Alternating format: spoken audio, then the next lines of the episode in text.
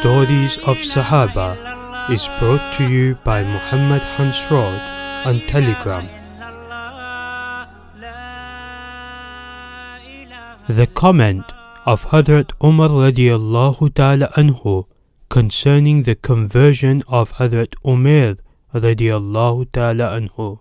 Hadrat Urwa bin Zubair radiallahu ta'ala anhu has also reported a narration which states that the Muslims were overjoyed when Hadrat Umair bin Wahab radiallahu ta'ala anhu accepted Islam. Hadrat Umar radiallahu ta'ala anhu used to say, There is no doubt that I liked a pig more than him the day he arrived. However, today he is more beloved to me than some of my own children. Hadrat Amr bin Umayyah radiallahu ta'ala anhu narrates that when Hadrat Umair radiallahu ta'ala anhu returned to Mecca after accepting Islam, he proceeded straight to his house without meeting Safwan bin Umayyah.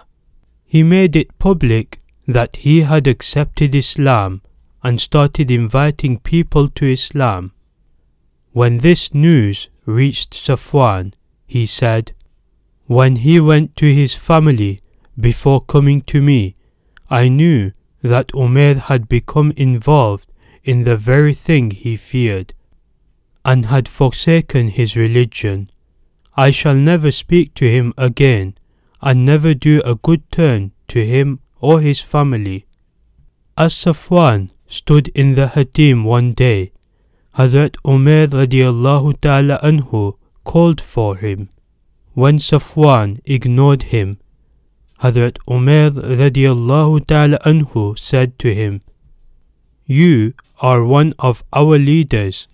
Tell me, when we worshipped stones and sacrificed animals for them, was this any religion? I testify that there is none worthy of worship but Allah, and that Muhammad sallallahu alaihi wasallam is Allah's servant and Rasul. Safwan did not utter a word in response. The effort Hazrat Umair radiallahu ta'ala anhu made to get Safwan to accept Islam has already been mentioned.